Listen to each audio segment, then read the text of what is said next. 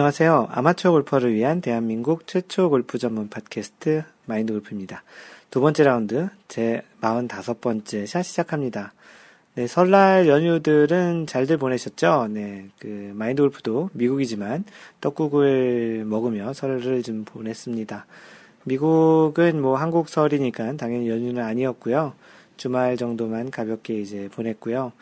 아마도 한국에서는 연휴가 지난 그 한 주였기 때문에 지금도 마, 그 마인드 골프가 녹음하고 있는 시점도 수요일인데 한국 시간으로 목요일 정도 되겠네요. 이번 연휴가 그 긴, 그, 아, 긴 연휴 이후에 이번 주 한 주가 좀 길게 느껴지지 않을까 싶습니다. 예전에 마인드 골프도 한국 있을 때 직장 다닐 때 이렇게 길게 연휴를 하고 나서 출근하기가 굉장히 힘들었었던 것 같은데요. 그래도 마인드 골프의 팟캐스트를 들으시면서 한 주를 좀 보내시기를 바라는 말씀 드립니다. 네, 이번 주에 이제 공지, 공지라기보다는 마인드 골프의 또 광고 같은 건데요. 마인드 골프가 지난해 처음으로 마인드 골프 로고가 들어간 ball marker를 제작을 했었습니다. 그때 이제 카페를 통해서 마인드 골프의 공, 그 ball marker를 공동 구매를 했고요.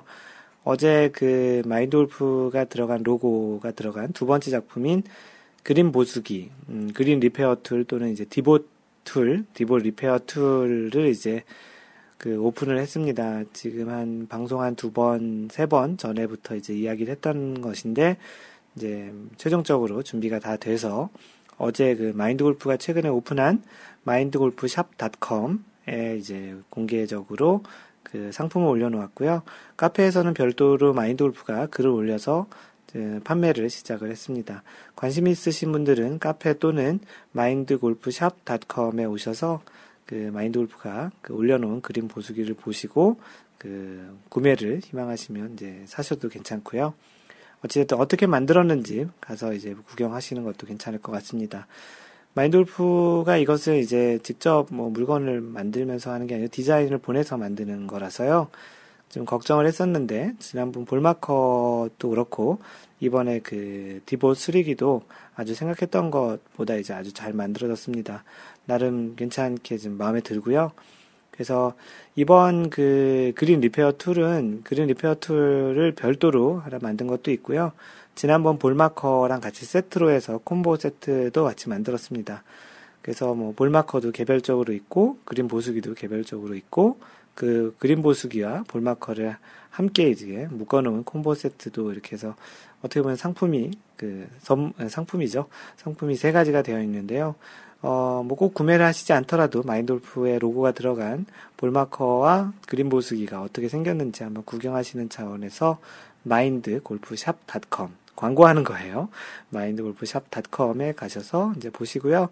마인드골프샵.com에 뭐 지난번에 광고한 것처럼 그 각종 골프 용품들이 이제 또 올라와 있습니다.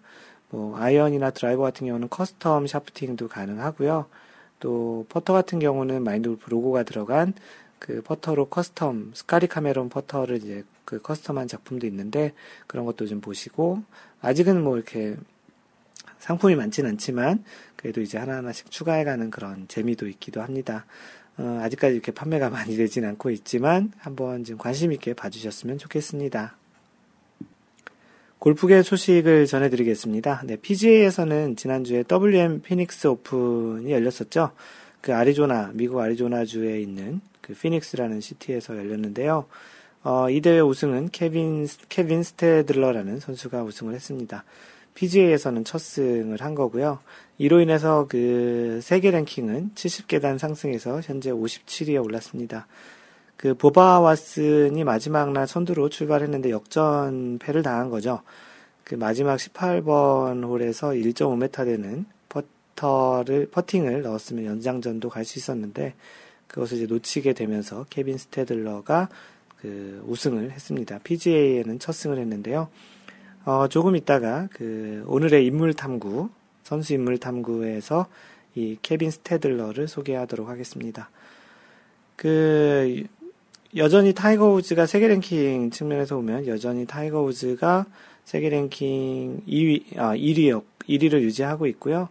2위와는 1.6포인트 차이로 이제 1위를 계속 유지하고 있습니다. 현재 타이거 우즈는 통산 668주 어, 동안 이제 세계 랭킹 1위고요. 1년이 52주니까 10년이 넘고 거의 12년에 가까운 그런 시간이죠. 그 로리 맥기로이는 또 한 계단 하락한 이제 7위에 머무르고 있습니다. 이번 주에 PGA는 그 AT&T 페블비치 내셔널 프로암 대회가 있습니다. 이 AT&T 페블비치 프로암 대회는 그 아마추어 중에 그 아마추어라고 하지만 굉장히 유명한 아마추어들이죠. 연예인들이나 뭐 예전에 뭐 케니지도 나오고 뭐 그런 그 유명한 코미디언인 뭐 빌 머레이라는 그런 서, 그 코미디언도 많이 나와서 유명한데요. 그 뭐 다른 그 대회 다른 대회보다는 조금은 특징적인 대회인 것이 그 프로와 아마추어가 같이 그 조 편성이 돼서 마지막 날까지 이제 플레이를 하게 되는 그런 좀 유명한 대회입니다. 그리고 그 서부에 있는 골프장 중에는 어떻게 보면 랜드마크인 페블비치, 그 캘리포니아에서 있는 그 페블비치 골프장에서 태평양이 보이는 그 멋진 광경이 있는 골프장에서 진행을 합니다. 마인드 골프가 살고 있는 얼바인에서는 북쪽으로 약 한 5시간 정도 거리가 있는데요. 뭐 갤러리로 가기에는 좀 거리가 있는 그런 골프장이지만 언젠가 꼭 한번 갤러리로 가보도록 그렇게라도 한번 가서 구경이라도 해봐야죠. 실제 골프 치는 거는 그 굉장히 비싸기도 하고 또 기다린 것도 뭐 waiting list도 굉장히 좀 많이 있다고 하니까 갤러리라도 한번 꼭 가보려고 합니다. 그 타이거 우즈는 이번 AT&T 페블비치 내셔널 프로암 대회는 출전을 하지 않는 거로 지금 보이고요. 한국 선수로는 그 최경주, 배상문, 이동환, 위창수, 노승열 6명이 이렇게 출전을 합니다. 네, 유러피언 PGA, EPGA 소식을 전해드리면 이번 지난주에 그 오메가 그 두바이 데저트 클래식이 있었죠. 타이거 우즈와 로리 맥길로이가 같은 한 조로 1, 2라운드 플레이를 하게 되어서 좀 더 이제 사람들의 이목을 받은 그 경기였는데 로리 맥길로이는 2라운드까지는 1위로 잘 했었고 3라운드에 2위로 좀 떨어졌다가 마지막 라운드에서 two over par를 치면서 공동 9위로 아쉽게 좀 우승권에서 좀 벗어나는 결과를 보였습니다. 뭐 기대를 모았던 타이거 우즈는 공동 41위로 이제 마감을 했는데요. 타이거 우즈가 아마도 그 선수 활동을 하는 내내 활동을 잠깐 안 했던 시기 빼고 현재까지 활동했던 시기 중에는 그 연초에 이렇게 저조한 성적으로 지금 계속 유지되는 것은 거의 처음인 것으로 그 보도되고 있는데요. 과연 타이거 우즈가 언제 이제 다시 또 그 힘을 모아서 그 다시 정상권으로 다시 올라올지 모르겠습니다. 어찌됐든 뭐 타이거 우즈는 현재 공동 그 세계 랭킹 1위를 유지하고 있고요. 이번 그 오메가 두바이 데저트 클래식에서 우승한 그 스테판 겔라처라는 선수가 있는데요. 이 선수는 그 세계 랭킹이 30계단을 상승해서 현재 세계 랭킹 37위에 올라 있습니다. 어, 많은 사람들에게 아주 이렇게 유명한 이름은 아니지만 37위 정도까지 올라 있는 선수니까 굉장히 잘하는 선수죠. 어, 참고로 유러피언 PGA는 이번 주에 대회가 없습니다. 그 LPGA도 이번 주에 대회가 없는데요. 지난주에도 없었고, 어, 이런 보면은 그 PGA가 유러피언 PGA나 다른 LPGA 그런 투어에 비해서 그 거의 시즌 내내 그 대회를 계속 열리고 있는데요.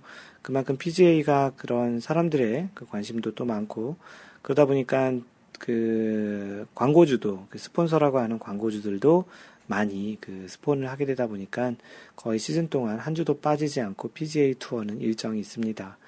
뭐 그러다 보니까 PGA가 당연히 상금도 높고요. 보통 그 1위를 하게 되면 그 100만 불 이상의 상금을 받습니다.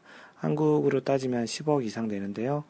뭐 예전에 최경 선수가 우승했던 PGA 챔피언십 같은 경우는 그 180만 불인가 대략 한 20억 정도 되는 그 상금이 되기도 합니다. 유러피언 PGA는 그에 비해서 좀 많이 좀 적은 편이고요. LPGA는 PGA에 비해서 훨씬 더 적은 편이기 때문에 아마도 스폰서가 또 빈익빈 부익부 현상이 있어서 PGA 대회에 이제 좀 더 많은 스폰서들이 지금 참여를 하고 있는 것 같고 뭐 들리는 소문에 의하면 현재 있는 스폰서들이 나오길 기다리는 그 기다리고 있는 스폰서들도 많다고 합니다. 뭐 한국에 있는 그 나라 중에 한국 나라 하, 한국 나라래요. 한국에 있는 스폰서 중에는 뭐 현대, 뭐 기아 같은 경우가 현재 PGA 스폰을 PGA와 LPGA 스폰을 하고 있죠. 네, 방금 전에 얘기 드렸던 대로 유러피언 PGA, EPGA와 LPGA는 이번 주에 대회가 없습니다. 그래서 마인드 골프 카페에서 진행하고 있는 social 이벤트는 이번 주에는 AT&T 페블비치 내셔널 프로암 대회가 될 것 같네요. 네, 방금 전에 소개한 대로 WM 피닉스 오픈에서 우승한 케빈 스테들러가 이번 주 인물 탐구, 이제 소개, 인물 소개, 골프 선수 인물 소개를 하는 그 대상이 되어 있는데요. 그 케빈 스테들러에 대해서 간단히 그 소개를 하도록 하겠습니다. 케빈 스테들러 미국 태생이고요. 1980년생, 그 현재 나이는 34살이네요. 출생 지역은 미국의 네바다 주고요. 리노라는 city가 이제 출생지입니다. 대학은 유니버시티 오브 서던 캘리포니아, 남부 캘리포니아 대학을 그 졸업을 했네요. 그 프로 전엔 그, 아, 이 선수의 아버지가 골프 선수인데요. 그 마스터즈 챔피언도 한번 했었던 그 이력이 있네요. 아버지 이름이 크레이그 스테들러인데요. 크레이그 스테들러, 그 프로 골퍼 출신인 아버지에서 프로 골퍼가 이제 나온 거네요. 마스터즈 챔피언이기도 했고, PGA에서 통산 13승을 했던 크레이그 스테들러가 아버지이고 아들 오늘 지금 소개하고 있는 선수는 케빈 스테들러입니다. 아버지도 아들도 PGA에서 이제 우승을 한 그런 가족이 되었네요. 프로 전향은 2002년 그 마인드 골프가 골프를 시작한 그 해에 프로 전향을 했는데 2004년에 이제 PGA 투어는 아니고 내셔널와이드 투어에서 2승을 이제 투어 프로로 전향해서 이제 처음 내셔널와이드 투어에서 2승을 했고 2005년부터 PGA 그 투어 활동을 시작했다고 합니다. 그래서 2005년 이제 PGA 투어 활동을 이제 시작을 했는데 첫 번째 우승은 PGA 우승은 아니죠. 이제 호주에서 열린 조니 워커 클래식에서 이제 첫 번째 우승을 했다고 합니다. 그리고 이제 PGA에서 첫 승은 사실은 오늘 오전 그 방금 전에 얘기 드렸던 대로 그 WM 그 피닉스 오픈에서 이제 첫 우승을 한 거고요. 그 전에 2009년에 우승을 할 뻔했던 그런 그 기회가 있었는데 2009년 PGA 윈댐 챔피언십에서 그 라이언 무어라는 선수에게 이제 연장전까지 갔다가 그 아쉽게 이제 패를 하면서 어, 이, 그 5년 후인 2014년에 처음 이제 PGA 첫 승을 이제 하게 된 겁니다. 2009년 당시 라이언 무어에게 그 패했던 그 윈댐 챔피언십에서는 당시 라이언 무어도 그렇고 그 케빈 스테들러도 둘 다 이제 PGA 첫 승을 하게 되는 그런 자리였었는데 당시 라이언 무어에게 첫 승을 이제 주게 되는 그런 좀 어떻게 보면 케빈 스테들러에게는 조금 아쉬운 상황이었는데요. 통산 그 투어 그러니까 PGA 그 프로로 전향한 이후에 통산 10승을 했는데 방금 전에 얘기 드린 대로 PGA 우승은 이번이 처음이라고 합니다. 그 PGA에 출전하고 있는 선수들이 보통 한 경기당 150에서 160명 정도 선수가 되는데요. 이 우승을 한다는 건 150명 중에 한 명, 150분의 1, 160분의 1 정도의 확률이니까 굉장히 어려운 거죠. 그런데 이제 다른 운동 대비해서 그 골프가 어떻게 보면 공평하다고 생각할 수 있는 것이 그 150명 선수 어느 누구도 그 우승을 할 수 있는 충분한 자격과 그러한 상황이 된다라는 겁니다. 뭐 예를 들어서 다른 운동 뭐 테니스나 탁구 뭐 이런 그 어떤 한 선수가 우승을 하게 되면 몇 년 동안 그 선수가 그 상위 랭킹에서 잘 내려오지 않는 그런 특징이 있는데 골프 같은 경우는 한 선수가 아무리 잘해봐야 타이거 우즈 같은 경우 1년에 10승 정도밖에 안 됐죠. 10승 정도밖에라고 얘기하기는 그렇지만 전체 대회 수에 비해서는 어떤 한 선수가 거의 지배적으로 우승하는 거는 거의 드물다는 거죠. 지난해 타이거즈가 우승을 했고 보통 2승하기도 쉽지 않은 그런 게 이제 골프의 특징이기도 합니다. 그러니까 뭐 이 케빈 스테들러도 어, 프로 전향한 2002년 지금까지 12년 동안 PGA 첫 승을 이제 처음 한 건데요. 그만큼 이제 골프라는 게 이제 어려운 그 운동이기도 하고 또 어떻게 보면은 그래서 좀 더 이제 공평한 운동이라는 그런 측면도 있는 것 같습니다. 네, 지난주 그 제 2라운드 44번째 샷에 올렸던 그 팟캐스트의 리뷰를 달아주신 분들을 소개하겠습니다. 네, 지난주에는 타이거 우즈가 54홀 3라운드에서 컷오프 된 이유에 대한 이야기였는데요. 음, 하루아부지님, 그 제 이야기, 제 이름이 처음으로 나왔네요. 회사에서 일하다, 일하면서 듣다가 깜짝 놀랐네요. 감사합니다. 일본 골프에 관한 이야기는 제가 종종 올려보도록 하겠습니다. 네, 할아버지는 지난주에 소개를 했던 대로 일본으로 지금 현재 그 넘어가셔서 일을 하시고 계시는데요. 어, 일본 골프 이야기 많이 좀 전해주셨으면 좋겠습니다. 팟캐스트 통해서 그 다른 분들도 일본에서 골프가 어떤지 골프 문화에 대해서 좀 아는 것도 좋을 것 같으니까 하루 아버지님께서 일본 소식통이 되셔서 전해주셨으면 좋겠습니다. 네, 해리스 김님. 어, 이번 편은 인생 사는 이야기가 마음 깊이 와닿았습니다. 골프를 위한 인생, 골프로 사는 인생. 저에게 골프란 무엇인지 생각해 보는 계기가, 계기였던 것 같습니다. 들을수록 중독성 강한 마인드 골프님 방송입니다. 어, 마인드 골프가 아마도 그 팟캐스트에서 이런 인생과 골프 이야기를 같이 이렇게 좀 접목이라기보다는 그 같이 이렇게 연결을 해서 이야기를 한 것이 처음인 것 같습니다. 마인드 골프가 골프를 하기 전에 그 인생을 살면서 조금은 좀 이렇게 생각을 많이 하고 살았던 편은 아니에요. 인생에 대한 뭐 나름의 철학이 있었던 것도 아니고, 뭐, 그냥 열심히 살고, 이렇게 그동안 또 운이 좋아서 잘 살아왔다고 생각하기 때문에 그런 생각을 깊이 있게 해본 적이 없었는데, 골프를 하게 되면서 골프를 통해서 좀 배우는 것들이 좀 많았던 것 같습니다. 뭐 예를 들어서 뭐 골프에서 티샷이 잘못돼서 그 숲이 있는 공 공이 이제 숲이 있는 쪽으로 어렵게 들어가더라도 잘 피해서 나오면 파도할 수 있는 그런 경험이 어떻게 보면 실제 우리 인생에서도 한번 발을 잘 못 디뎠지만 실제로는 잘 막 그 상황을 잘 모면하거나 그 상황을 잘 복구할 수 있는 그런 기회가 분명히 있다라는 어떻게 보면 그런 것들도 굉장히 비슷한 것 같습니다. 그 어떤 분야를 좀 깊이 있게 알게 되면 그 인생도 어떻게 보면 그거에 하나의 비슷한 축으로서 이렇게 들린다고 지난번 방송에도 얘기했던 것 같은데요. 그런 측면에서 골프를 좀 많이 알게 되면서 또 사는 삶의 방식에서도 또 약간 생각을 좀 해보게 되는 그런 계기가 됐던 것 같아서 마인드 골프가 골프를 또 좋아하는 이유 중에 하나이기도 합니다. 해리스 김님, 네, 그 리뷰 남겨주셔서 고맙습니다. 다음으로 카페에 그 인사글 올리신 분들이 계신데요. 누리 아빠님. 늘 잘 듣고 있습니다. 올해도 건강들 하시고요. 43화 듣다가 우리 카페 회원 얘기가 나온 것 같아서 저도 가입합니다. 네, 누리 아빠님 계속 팟캐스트만 듣고 계시다가 처음으로 이제 가입을 하셨는데, 어, 43번째 샷을 들으시다가 이제 지금 녹음하고 있는 45번째 샷을 들으시면 이제 이름이 나왔다고 좋아하실지 싫어하실지 모르겠지만 누리 아빠님 반갑습니다. 네, 봉팔이님, 봉팔이, 아이디도 BONG82, 봉팔이라고 쓰셨는데요. 안녕하세요. 대전에 사는 골프를 좋아하라 하는 1인입니다. 얼마 전부터 팟캐스트를 듣기 시작했습니다. 어, 한참 전부터 마인드.net, 어, 마인드골프.net이죠. 한참 전부터 마인드골프.net에 자주 가서 여러 글 읽어보곤 했었는데 말이죠. 열심히 안 해서 그런지 구력이 10년 차인지라 주워 들은 이야기는 나름 된다고 생각하는데 팟캐스트 방송을 통해 다시 한번 골프에 대한 생각을 정리하고 있습니다. 앞으로도 많은 정보 부탁드립니다.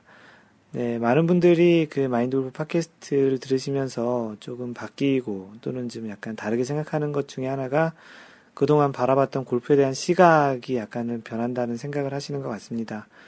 그 골프에 대한 시각을 바꾸는 것만으로도 그 골프에서 어떠한 그 플레이하는 방식이나 사람을 대하는 또 이제 사람을 배려하는 또 골프장을 배려하는 그런 방식이 좀 바뀌면서 이제 골프 스코어가 좋아지는 경험을 하시는 분들도 간혹 있는데요. 그 마인드 골프가 참 바라고 앞으로 좀 지향하고 싶은 계속 그러한 골프의 하나의 축인 것 같기도 합니다. 여러분들에게 이런 방송 또는 글로 또는 뭐 다양한 형태의 활동으로 여러분들의 아마추어 골퍼에 좀 도움이 되는 그런 활동들을 많이 하고 싶은 게 마인드 골프의 꿈이기도 해서 앞으로도 이제 그런 기회가 될수록 그런 활동들을 좀 많이 하고 싶으니 여러분들도 많이 도와주셨으면 좋겠습니다. 누리아빠님, 봉파리님, 네, 글 남겨주셔서 고맙습니다. 네, 호주에 살고 계시는 찬송27님, 조만간 한국으로 귀국하신다고 하셨는데요. 그 찬송27님께서 그 골프장 다녀온 해외 골프 정보라는 그것을 업데이트 해주셨습니다. 할아버지님께서도 이렇게 해외 골프 정보라는 그 카테고리가 있거든요. 거기에 일본 골프 이야기를 그리고 일본 골프장 사진 이런 것들 올려주시면 참 좋겠습니다. 어, 지난 토요일에 회사분하고 처음 갔는데 아, 골프장 이름이 모나베일 골프 코스입니다. 호주에 있는 모나베일 골프 코스. 그 찬송 27님이 다녀오신 곳인데요. 지난 토요일에 회사분이랑 처음 갔는데 어제 일요일 오전에 조지, 조지 골, 조지 리버, 라는 데 가서 돌고 저녁 때쯤에 와이프가 자기도 골프 데려가 달라고 해서 다시 모나베일에 왔네요. 어, 그러니까 일요일 오전에 조지 리버라는 골프장 가서 이제 한번 치고 오후죠. 저녁이라고 얘기하기보다는 보통 twilight라고 하죠. 저녁에 이제 아내분께서 골프장 같이 데려가 달라고 해서 이제 모나베일 골프장에 왔다고 합니다. 주말에 두 번 돌았더니 좀 적응이 되는 듯 하다고 글을 써주셨고요. 이 골프장 사진을 올려주셨는데 진짜 참 환상적이네요. 골프장 상태도 그 잔디 상태도 아주 그 녹색으로 아주 잘 돼 있고요. 무엇보다도 골프장 옆이 그 대, 대양이 있어요. 바다가 있어서 저 멀리 이제 바다가 보이는데 바다 쪽은 이렇게 나무로 쭉 가려져 있어서 높은 지대에서 찍어서 이게 보이는 것이 실제 골프장에서는 잘 보이진 않을 것 같네요. 그 사진의 아내분의 뒷모습까지도 이렇게 나왔는데요. 골프장 참 너무 마음에 드는 것 같습니다. 그 찬송 27님이 올해 그 골프장, 그 호주에 살아 계시면 언젠가 한번 놀러 가고 싶은 그런 골프장의 뷰이기도 한데요. 바닷가 근처인데 막상 돌 때 ocean view는 별로 없지만 페어웨이랑 그린은 좋더라고요. 오후 5시 반 넘어서 어, 해가 긴가? 하긴 아 저쪽 호주는 지금 여름이니까 해가 길겠네요. 그 오후 5시 반 넘어서 가니까 할인을 해서 인당 15불이라 싸다 싸고 할인도 안 받, 아, 15불이라 싸고요. 할인 안 받아도 50불 정도 되니까 웬만하면 social play가 가능하니까 부킹도 쉽고 추천한답니다. 추천하더라도 지금 가실 수 있는 분이 얼마 없습니다. 사진은 클럽하우스에서 찍으신 거라고 올려주셨고요. 그냥 평소에 가도 50불이고 트와일라이 5시 반에 가서 한 사람당 15불에 치셨다라는 이야기인데 한국에 계신 지금 추우신 분들에게는 굉장히 염장인 사진과 내용이죠. 마인드 골프가 있는 이곳도 뭐 날씨가 좋긴 하지만 지금 그 남반구에 있는 호주는 여름일 테니까 더 좋겠죠. 그 마인드 골프도 지난주에 골프를 치지 못했는데 이번 주에는 그 일주일에 한 번 골프 라운드 하기 프로젝트를 가동해서 꼭 한번 치러 나가려고 합니다. 진짜 한번 가보고 싶은 그런 뷰의 골프장 사진 올려주셨는데요. 어, 뭐 대, 대리 만족으로 참 좋은 골프장 잘 봤습니다. 찬송 27님. 네, 그리고 1월이 끝났기 때문에 그 마인드 골프배 스크린 골프 대전 그 스크린 골프로 이제 그 타수를 올려서 하는 그 골프 대전 1월 그 세 번째 대회의 시상식을 어제 했습니다. 어, 어제 엊그제 했죠. 그래서 1월에는 이제 참가하신 분들이 총 9분이시고요. 준비된 선물이 6개라서 9분 중에 6분이 그 선물을 받게 됐습니다. 그래서 이번 시상은 좀 독특하게 각 타수 때별 가장 상위 타수, 그러니까 가장 많이 친 타수 다섯 명을 드렸습니다. 그 전까지는 각 타수 때별 가장 잘 치신 그 타수가 적으신 분들 드렸는데요. 60대 타수에서는 67타를 친, 5 언더파를 친 사람이 이제 두 명 있어서 60대 타수가 두 명밖에 없어가지고 그냥 해리스 김님과 권교지기님을 드렸고요.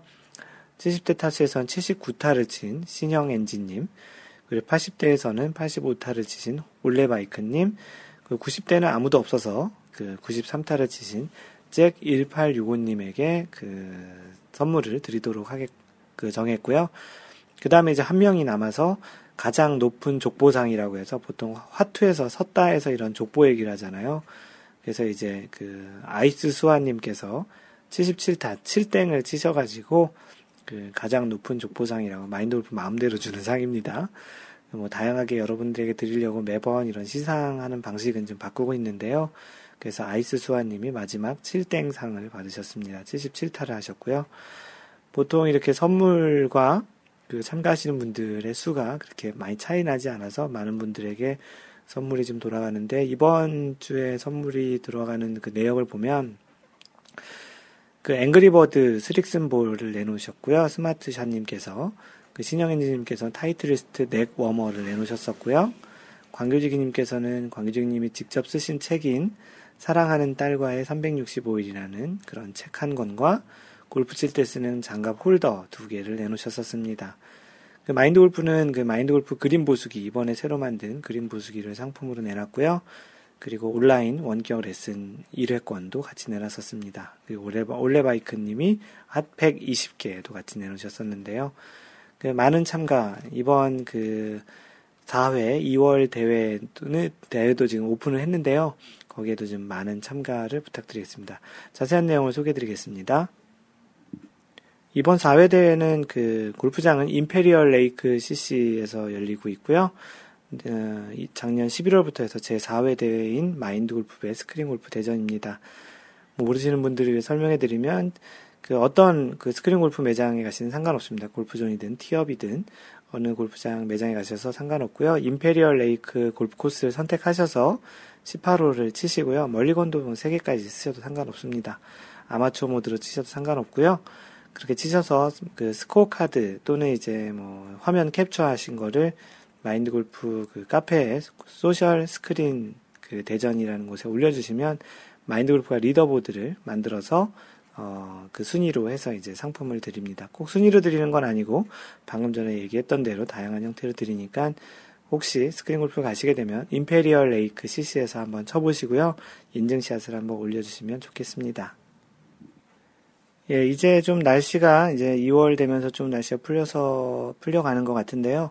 그 남부지방, 한국에서 남부지방부터 조금씩 더 많이 날씨가 좀 풀리겠죠. 그래서 그 남부지방에 살고 계시는 그 해피존 K님께서 그 라운드, 2014년 첫 라운드를 다녀오신 내용을 써주셨는데요. 순천 부영 CC라고 다녀오셨다고 합니다. 그 좋은 날씨 가운데 2014년 첫 라운드 다녀왔습니다. 오전 그 11시 56분 티오프 하셨고요. 그 우정 코스를 하셨다고 합니다. 코스 사진을 보니까 우정 코스와 사랑 코스로 이렇게 두 개가 나눠져 있네요. 첫홀 보기로 기분 좋게 출발하셨고 두 번째 홀에서 드라이버 good shot 해놓고 두 번째 샷 하이브리드 오비 나서 이제 플러스 3 치셨다고 이제 두 번째 홀부터 좀 많이 치셨네요. 전체적으로 드라이버도 잘 치셨고 그 그 three putt을 좀 많이 하셨네요. three putt 8번 하셨는데 대체로 짧아서 문제가 됐다고 하셨습니다. 뭐 좋았던 점은 이제 9번 홀에 파포에서 second shot이 2.5m에 붙이고 이제 버디를 하셨다고 하니 2014년 첫 버디를 하셨는데요. 뭐 전체 스코어를 올려주셨는지 모르겠는데 안 올려주신 것 같은데요. 2014년 그래도 첫 버디로 이제 그 라운드를 시작하셨고요. 올해도 좀 많은 좋은 그리고 또 본인이 생각하고 있는 라베가 되는 그런, 아, 여기 최종 결과가 있네요. 94타로 마무리하셨는데, 보통 이제 90대 한 초반을 치신 스코어시니까 이런 날씨나 그런 조건을 보시면, 아, 보면 그렇게 아주 나쁜 성적은 아니라고 생각을 합니다. 해피존 케이님 그 라운드 잘 하셨고요. 그 올려주신 사진을 통해서 이젠 조금 완전히 금잔디는 아니고 조금씩 이제 초록색 잔디가 좀 나오고 있는 모습도 잘 봤습니다. 네, 해피존 케이님 고맙습니다. 네, 방금 전 소개했던 찬송 27님은 그 라벨을 했다라는 내용을 올려서 축하드리려고 소개를 하고요. 어, 2월 2일 그 조지 리버 골프 코스 발음이 좀 그런데 조지 리버 골프 코스에서 플러스 27로 97타로 라베를 갱신했다고 합니다.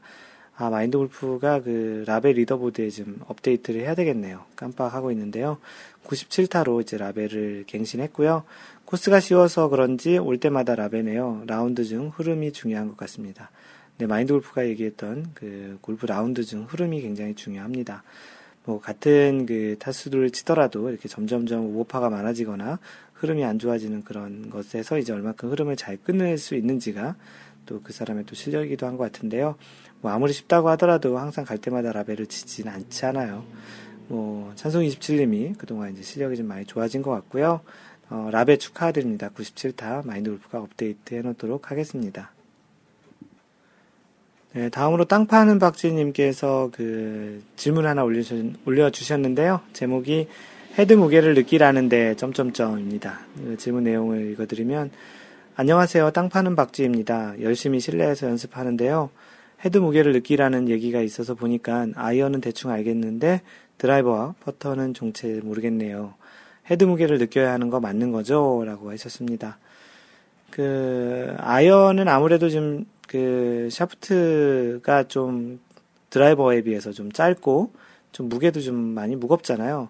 상대적으로 거꾸로 얘기하면 드라이버는 길이도 길고, 상대적으로 무게도 그, 가볍기 때문에 그런 헤드 무게를 느끼는 것이 좀 더 더 어렵습니다. 그렇기 때문에 아이언 대비해서 드라이버를 좀 마스터하기가 잘 치기가 쉽지 않은 것 같은데요. 결국은 드라이버도 비슷하게 그런 헤드 무게를 느끼고 원심력을 최대한 좀 많이 느끼는 그런 스윙이 되면 좀 더 그 손목에도 또 이렇게 좀 힘이 빠지면서 순간적인 그 임팩트 존에서 그 헤드 클럽 헤드 스피드가 좀 더 빨라지는 걸 느낄 수 있을 것입니다. 느끼는 게 당연히 좋은 것 같고요. 느끼지 못한다면 아무래도 그 클럽 헤드 스피드는 좀 더 떨어질 거라고 생각을 합니다.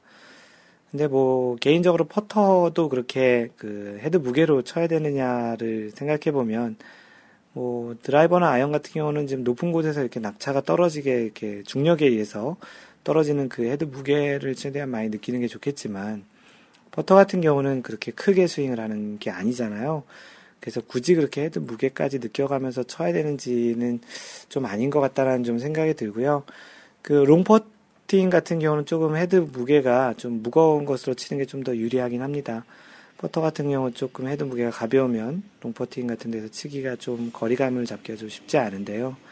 그럴 때 뭐 어떻게 뭐 손목을 너무 가볍게 잡아서 헤드 무게를 느끼는 그런 방법보다는 방금 전에 얘기 드린 것처럼 헤드 자체를 좀 무거운 걸 쓰시거나 뭐 말렛형 퍼터 그런 것도 괜찮을 수 있겠죠. 또는 이제 그 클럽 그 헤드면에 이제 줄을 바꿔서 이렇게 좀 무게를 늘리는 그런 방법도 있으니까 퍼터까지 그렇게 헤드 무게를 꼭 느껴서 이렇게 쳐야 되는 건 꼭 아니라고 생각을 합니다. 뭐 정답은 없는 얘기, 내용이기 때문에 어떻게 보면 많은 그 다양한 클럽으로 다양한 그 연습을 하다 보면은 본인에게 맞는 땅 파는 박쥐님에게 맞는 그런 클럽을 찾으실 수 또는 그러한 스트로크 스윙 방법을 찾으실 수 있을 거라고 생각이 됩니다. 네, 홀로 작업님께서 골프 룰 Q&A 섹션에 글을 질문 하나 올려주셨습니다. 그 얼마 전 어, 라운드 중 그 동반한 플레이어가 티샷 한 볼이 페어웨이 가운데에 엄청나게 큰 고목나무에 정확하게 박혀서 다른 표현으로는 꽂힌 예, 박혔다면 꽂혔다고 했는데 박힌 볼 이런 경우 룰이 어떻게 되는 건가요? 아무리 찾아보아도 나뭇가지 위에 올라간 볼은 그냥 치는 걸로 나오는데 고목나무에 박힌 볼은 처음 보는 것이라 캐디분들도 모른다고 하네요. 라고 그 질문을 올려주셨습니다. 어, 그, 이런 상황이랑은 좀 비슷한 것이 방금 전에 얘기 드렸던 대로 나무 위에 공이 올라간 것과 똑같다고 생각하시면 됩니다. 그 나무 위에 공이 올라갔을 때 우리가 보통 가장 첫 번째로 해야 되는 것이 그 공이 자신의 공인지 맞는지를 일단 먼저 확인을 해야 됩니다.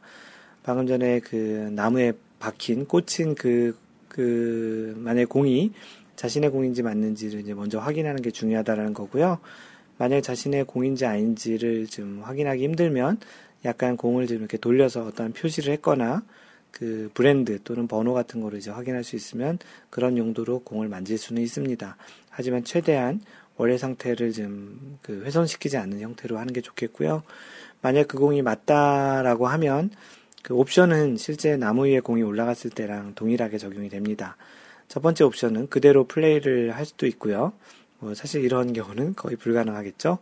두 번째는 언플레이어블 볼을 선언해가지고 언플레이어블 볼 선언한 이후에 그 주어지는 옵션 중에 하나를 선택해서 이제 플레이를 하는 겁니다. 그리고 만약에 그 공이 자신의 공이 아닌 경우 또는 이제 확인할 수 없는 경우 그럴 경우에는 로스트 볼 처리가 되고요. 로스트볼 처리가 되면 당연히 그 공은 자신의 공이 아니기 때문에 바로 전에 그, 로, 그 로스트볼이 된 그 공을 쳤던 바로 그 전 지점까지 다시 이동을 해서 한타를 벌타를 먹고 진행을 하게 됩니다. 만약 그 샷이 티샷이었으면 세타째의 샷으로 이제 다음 플레이를 하는 거고요. 어, 이, 만약에 그렇게 아니고 이제 세컨샷을 쳤으면 그게 이제 네타째가 되겠죠. 그래서 이런, 이런 경우를 이제 좀 방지하기 위해서 만약에 공이 지금 잃어버리거나 잘못된 경우에는 될 것이라고 생각이 되는 경우에는 그 잠정구를 하나 치고 오는 게 이동하는 시간을 좀 줄일 수 있겠죠. 그 간혹 그 아리조나 같은 그런 사막에서 골프하는 경우에는 그 선인장에 공이 박히는 경우가 있습니다. 일반 나무보다는 훨씬 잘 박히는 그런 상황이 될 텐데요. 그런 경우에도 이제 비슷하게 적용이 됩니다. 네, 그랬더니 그 홀로 작업님께서 추가적으로 이게 질문을 그 올리신 내용이 있는데요. 나무 위에 올라간 거랑 박힌 거랑 똑같은 룰이 적용되는군요. 페어웨이 가운데 아주 오래된 고목나무이므로 인공 장애물이라 보기 힘들 테고 그런데 이날 어, 이 친구가 티샷한 공이 페어웨이에 박혀도 마크 드롭할 수 있다는 등 이상한 논리로 무벌 드롭이라고 주장하셨다고 하는데 어, 페어웨이에 박힌 공은 무벌타 드롭을 할 수 있습니다. 그 예전에 그 마인드 골프가 써놨던 내용도 있는데요. 그 공이 그 땅의 지면보다 좀 아래 들어가서 박혀 있다라고 판정이 되는 상황이면 그 영어로는 인베디드라고 하는데 그런 상황이면 그 마크를 하고서 공을 들어서 심지어는 닦을 수도 있습니다. 그렇게 해서 이제 무벌타로 진행을 할 수 있으니까 그 내용은 친구분이 잘 이야기한 것 같습니다. 네, 이번 주 준비된 그 사연 이야기들은 이걸로 마무리하고요. 그 중간 광고 시간입니다. 마인드 골프의 그 자체 광고고요. 마인드골프샵.com 마인드골프의 그 쇼핑몰 그 광고이고요. 지금 방금 전 어, 오늘 그 인트로에 얘기했던 대로 마인드골프가 로고가 들어간 직접 그린 보수기를 제작해서 공개를 했습니다. 마인드골프샵.com에 또는 마골샵.com에 들어가서 보실 수 있고요. 다른 그런 물건들도 있으니 같이 보시는 것도 좋겠습니다. 네, 기억해 주셔요. 마, 마인드골프샵.com. 네, 좀 썰렁하지만 단순한 광고였습니다. 네, 본격적으로 그 마인드 골프가 그 준비한 마인드 골프의 이야기를 그 전해드리도록 하겠습니다. 여러분들은 지금 마인드 골프 팟캐스트 제 2라운드 45번째 샷을 듣고 계십니다. 네, 이번 이야기할 주제는 마인드 골프가 약간 시리즈 형태로 연재를 해서 쓰고 있는 내용인데요. 그 마인드 골프가 생각하는 그 골프 레슨에 대한 이야기입니다.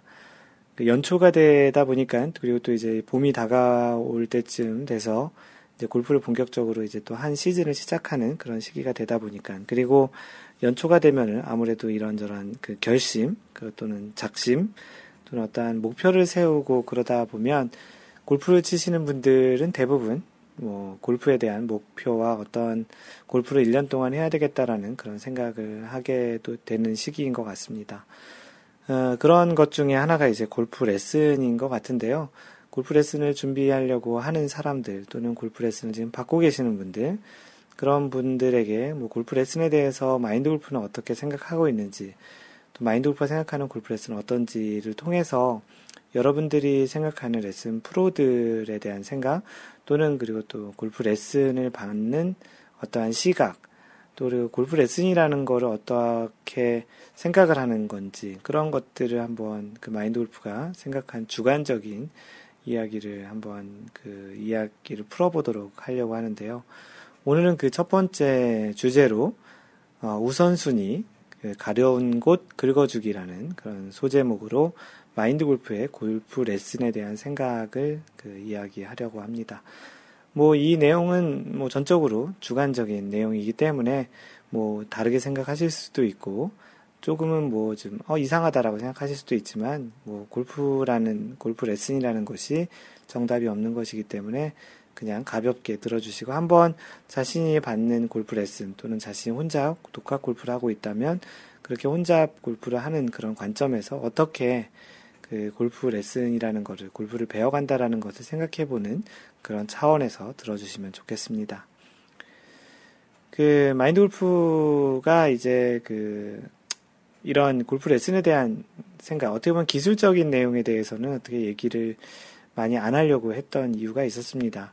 왜냐하면 골프 레슨이라는 것이 직접 그 사람을 만나서 그 사람의 그러한 환경, 신체 조건 또는 어떠한 유연성, 나이, 성별 그런 것들을 알지 못하고서 단편적으로 이야기할 수 없는 부분이기 때문에 어, 이러한 골프 레슨에 대한 기술적인 부분에 대해서 디테일하게 이야기하려고 하지는 않았고요. 어, 그러다 보니까 이번 이야기 하려는 것도 어떤 골프 레슨을 바라보는 시각 정도 내에서 아마 이야기를 하게 될 것 같습니다. 마인드 골프가 골프를 좋아하다 보니까 어떻게 보면 티칭 프로도 이제 갖게 되었고 그러다 보니까 골프 레슨을 자의반, 타의반 이제 시작을 하고 지금도 하고 있습니다. 지금은 이제 자의가 훨씬 더 많은 거죠. 처음 시작할 때는 타이에서 시작했지만 그 많은 일반 직장인들처럼 그렇게 직장 생활을 하며 골프를 취미로 하다가 골프가 좋아지고 또 관심도 생기고 열정이 생겨서 여기까지 온 것 같은데요. 그 뭐 골프 티칭 프로도 도전을 했던 또 그런 내용도 있는데 그런 것들은 마인드 골프 블로그 와 보시면 그 티칭 프로 시험 응시 도전기에 대한 이야기도 있습니다. 그 티칭 프로라는 것을 현재 갖고 있긴 한데 갖게 된 그런 계기가 누군가를 가르치려고 또는 그런 어떠한 시도를 하려고 시작했던 것은 아니라 그 어떻게 보면은 뭐 지인 아는 동생이 티칭 프로 시험을 보러 가는데 한번 같이 해보지 않겠냐라는 권유에서 이제 그 시작을 하게 되었고요. 그때 약간 생각을 돌이켜 보면 아마추어 골퍼로서 뭐 이 정도까지 했으면 뭐 충분히 어느 단계까지 올라온 거겠지라는 생각이 어떻게 보면 일종의 아마추어 골퍼로서 방점을 찍는 차원에서 그 시험을 도전하게 되었던 것 같습니다. 어, 물론 이제 레슨이라고 하기에는 뭐 주변에 지인 골퍼들보다 조금 더 잘 치는 그런 수준이었다고 생각하는데 골프 레슨은 조금씩 하고는 있었어요. 물론 돈을 받고 한 건 아니고 같이 연습장에 가거나 누군가 좀 봐달라고 했을 때 조금씩 골프 레슨을 조금 하긴 했는데 뭐 전문적이진 않았죠. 어, 그렇지만 이제 골프 티칭 프로라는 걸 따기 시작하면서 나름은 조금은 좀 체계적으로 이제 그 어떻게 보면 공부 또 나름대로 좀 체계화하려고 노력을 했는데 그 전에도 약간씩은 이제 좀 생각은 있었지만 지금처럼 어떻게 보면 지금 이제 직업 중에 하나가 된 거죠.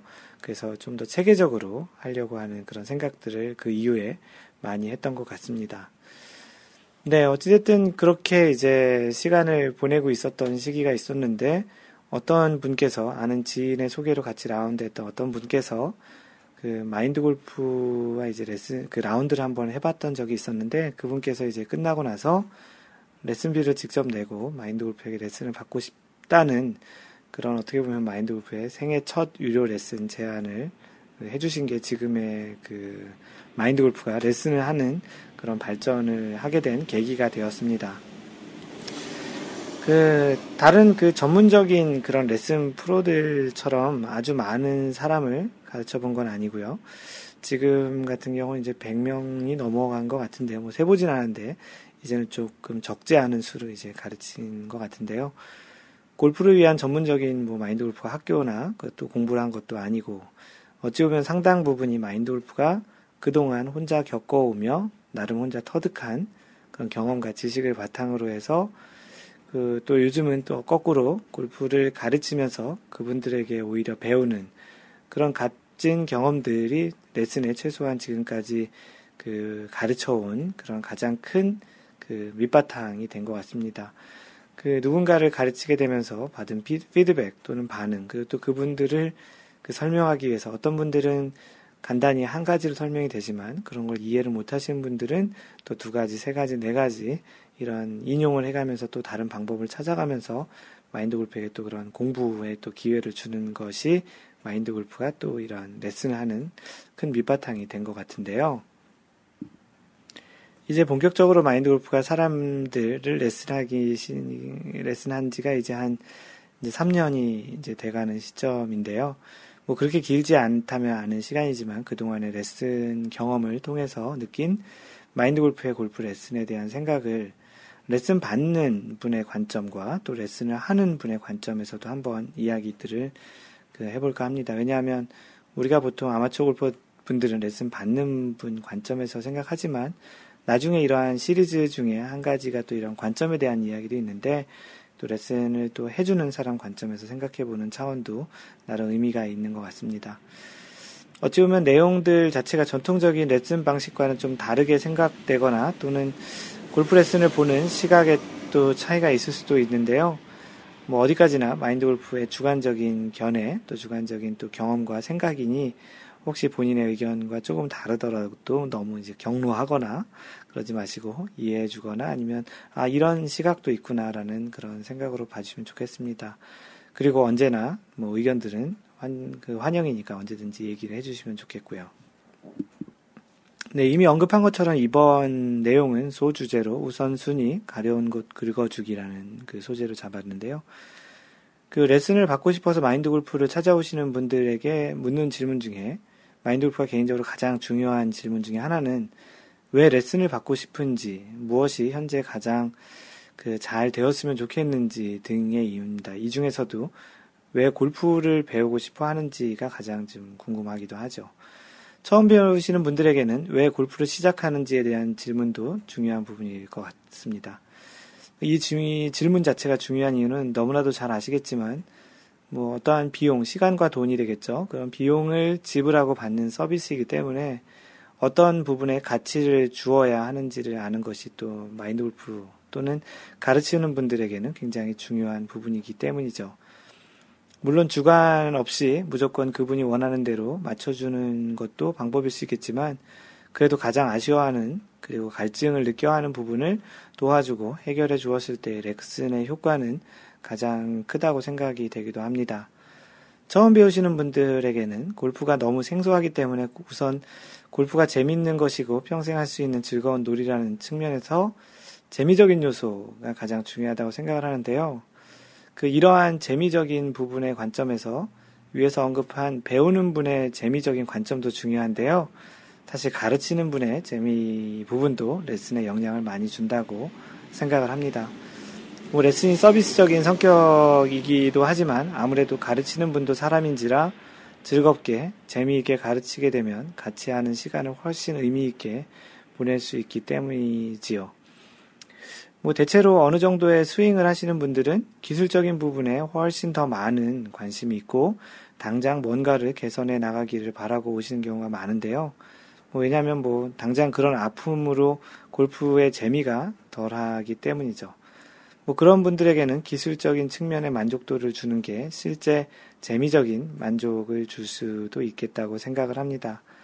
또는 이제 뭐 비즈니스에 필요해서 비즈니스에 이제 어떤 접대 골프나 그런 비즈니스의 어떠한 도구가 되는 그 골프를 시작하시는 분들에게는 기술적인 면도 또 중요하지만 비즈니스에 도움이 될 만한 골프의 주변 지식, 뭐 룰이나 상식, 에티켓 이런 것들도 알려주는 것도 꽤 의미가 있다고 생각을 합니다. 사람마다 가치관이 다르듯 골프를 치기 시작하거나 골프 실력을 개선하고자 하는 사람들의 또 골퍼들의 욕구도 다양하기 때문이죠. 이미 골프 스윙을 하고 있고 뭔가 또 개선 또는 수정을 하고 싶어서 찾아오시는 분들에게는 일단 마인드 골프는 이렇게 합니다. 우선 그 고속 카메라나 이런 스윙 분석 툴을 이용해서 촬영한 영상을 보여주면서 직접 자신의 스윙을 보고 판단해 보기를 우선적으로 권장해 드립니다. 어, 처음 보시는 분들의 경우에는 뭐 자신이 생각했던 것보다 어색한 모습에 조금 당황하기도 하는데요. 어, 예전에 마인드 골프도 예전에 처음 마인드 골프의 스윙을 보고 깜짝 놀랐던 적이 있었죠. 그 자신이 직접 보는 그 스윙을 통해서 자신을 어찌 보면 그 처음으로 객관화해서 보는 그런 측면이기 때문에 그런 경험을 하는 것 같기도 한데요. 뭐 그래서 그리고 나서 이제 마인드 골프가 좀 이렇게 여러 그 자신의 스윙을 본 느낌을 이렇게 물어보고 그 다음에 마인드 골프가 좀, 좀 물어봅니다. 어, 어떤 부분이 만족스럽고 어떤 부분이 그렇지 않은지 어, 그렇게 물어보는데요. 뭐 스윙을 봐도 잘 모르겠다는 분들도 있긴 하지만 그런 분들을 제외하고 대체적으로 자신의 만족스럽지 못한 부분을 주로 이야기를 많이 하죠. 그 다음에 이제 마인드 골프가 생각하는 부분을 그분이 이야기하셨던 것들과 같이 이야기를 주로 이제 하는데요. 이 중에서 특히 그 레슨 받으시러 오신 분 또는 이제 뭐 원포인트 레슨이든 상담을 받으러 오신 분이 생각하는 가장 불만족스러운 부분을 우선시하여 이야기하고 그 부분에 집적, 집중적으로 이렇게 그 같이 한번 개선을 하도록 노력을 합니다. 물론 너무 기본에서 벗어난 부분이 있다면 그 부분을 우선시하는 게 맞겠지만 스윙이라는 것이 어느 구간을 나누어서 따로 이야기할 수 있는 부분이 아니라고 생각을 하기 때문에 전체 중 소위 그 가려워하는 부분을 집중적으로 하면서 주변 부분을 같이 개선해 나가면 참 좋은 거라고 생각을 하지요. 마인드 골프가 생각하기에는 사람은 보통 기본적으로 자신과 생각을 같이 하는 그런 생각을 아니 생각이 같이 하는 부분보다 이제 다른 부분들은 보통 이제 거부하는 특성이 있고 또 이제 같이 하는 부분들은 좀 잘 그렇게 받아들이는 경향이 있죠. 뭐 때로는 머리로는 이해하고 인정하지만 마음으로는 지속적으로 거부하는 경우도 있으니까요. 예를 들어서 뭐 회사에서 어떤 회의를 하거나 그런 의견 충돌이 있어서 미팅을 하는데 결국 상대방의 의견이 이성적으로 맞고 뭐 충분히 논리적으로 맞지만 회의가 끝난 다음에 기분이 나쁜 그런 상황과 같이 그 어, 자신에게 좀 더좀 좀 이렇게 기본적으로 좀 반대하는 그런 의견에 대해서는 기본적으로 거부하는 특성이 있는 것 같습니다. 뭐 이렇듯 그 자신에게 만족스럽지 못한 부분을 길게 같이 이야기하면 그 부분에 대해서는 좀 잘 받아들이지 않으려고 하고요. 그 자신도 그, 그 부분을 좀 인정하고 또 어떻게 보면 자신도 또 동일하게 생각하는 그런 불만족스러운 부분이 있다면 그런 부분들은 좀 잘 받아들이려고 좀 하죠. 중요한 거는 그 사람이 생각하는 부분과 비슷하게 생각하는 부분에 대해서 이야기하면 어떻게 보면 잘 받아들이는 특성이 있지만 자신은 그렇지 않은데 나는 이 스윙 자세가 어, 나름 괜찮은데 왜 자꾸 이걸 바꾸라고 하지? 그러면 이러한 부분들은 잘 받아들이지 않고 거부하는 특성이 있는 것 같습니다. 그래서 이러한 부분도 어떻게 보면은 이상적으로는 또 우리가 어떤 가르치는 레슨 프로 입장에서는 그게 좀더더 좋은 자세라고 생각하지만 때로는 그렇게 이제 어떻게 보면 주장을 하고 그분 배우시는 분들을 충분히 설득할 수 있지 못하면 이런 부분도 레슨에 영향을 그 주는 요소가 될 것 같다고 생각이 됩니다. 이렇듯 우선적으로는 그 골프를 가르치는 사람과 그 배우는 사람의 생각이 정렬, 그 영어로 얼라인먼트라고 하죠. 정렬이 잘 되어 있고 서로의 뭐 영어로 얘기하면 케미컬이 서로 잘 맞아야 그런 부분들이 이제 생각하는 방향도 그리고 또 이해하는 정도도 비슷해져서 좋은 그 레슨의 결과가 있다고 생각을 합니다. 어떻게 보면은 뭐 서로 다른 부분을 바라보고 나는 여기가 좀 아픈데 나는 여기가 가려운데 다른 부분을 긁어주고 이제 그런 부분이랑 거랑 좀 비슷한 거죠. 생각의 차이가 발생할 때도 편하게 이야기할 수 있도록 도움을 주는 것도 중요하다고 생각을 합니다. 그 생각의 차이가 깊어지게 되면 나중에 서로 하고 싶은 이야기도 어떻게 보면 처음에 쉽게 할 수 있는 이야기도 나중에 그 골이 깊어지면 나중에 서로 하고 싶은 이야기도 또 하기 힘들어지고 심지어 레슨을 하는 시간이 다가올수록 서로에게 즐거운 시간이 되어야 할 것이 오히려는 아, 이 레슨은 시간 동안 어떻게 시간을 보내지 라는 그런 측면에 불편한 시간이 될 수도 있었다고 생각이 되거든요. 다음에 뭐 또 연재할 내용 중에 하나이지만 그 마인드 골프가 생각하는 골프 레슨은 오히려 골프 코칭에 가깝지 않은가 싶기도 합니다. 레슨 어떠한 정보를 전달하는 A에서 B로 또는 이제 가르치는 사람의 선생님에서 학생으로 일방적으로 어떠한 정보를 전달하는 그런 거라기보다는 그 상하 관계가 아닌 피어 관계, 동료, 친구 그런 관계에서 그 사람이 골프를 잘 자신의 길로 갈 수 있도록 하는 골프 코칭에 좀 더 가깝지 않을까라는 생각이 좀 듭니다. 그 골프를 치는, 아니, 골프를 가르치는 그 사람은 과연 그분의 그 가려운 곳을 잘 긁어주고 있는지 아니면 자신이 가렵다고 생각하는 부분을 긁어주고 있는지를 한 번쯤은 생각해 볼 수가 있을 것 같고요. 또 배우는 사람은 자신이 어디가 제일 가려운지를 곰곰이 생각해 보는 것도 중요한 것 같습니다. 그 가려운 부분을 직접 긁을 수 있으면 그게 어떻게 보면 자가 진단으로서 자신이 직접 골프를 혼자 할 수 있는 가장 최상의 조건일 텐데 어, 아무래도 그거는 좀 참 만만치 않은 일인 것 같습니다. 자기 자신을 객관화하는 마인드 골프가 뭐 다른 팟캐스트에서도 얘기했지만 어, 결국 이제 골프를 잘 치시는 분들을 잘 보면 자신을 굉장히 잘 객관화해서 볼 수 있는 그런 능력이 좀 뛰어난 부분들이 그러한 분들이 골프를 대체적으로 잘 치는 것 같습니다. 결국 골프 레슨이라는 것은 평생 골프를 그 누군가에게 계속 배울 수 없기에 자기 자신의 스윙을 자기 자신이 보고 자기 자신이 직접 그러한 것들을 진단하고 바꿔나갈 수 있는 또 맞춰나갈 수 있는 그런 것이 골프에서의 자신에서의 그 평생 골프 레슨을 하는 그런 자세가 아닌가 싶습니다. 골프를 가르치는 사람 관점 또는 골프를 배우는 사람 관점에서 이러한 부분을 잘 생각해 보시면 여러분들이 골프 레슨을 받을 때 또 우리 골프 레슨 프로와 이야기할 때, 커뮤니케이션 할 때 그런 관점에 그 접근을 한다면 서로 더 즐거운 재밌는 골프 레슨이 되지 않을까 하는 차원에서 오늘은 이러한 주제를 택해 보았습니다.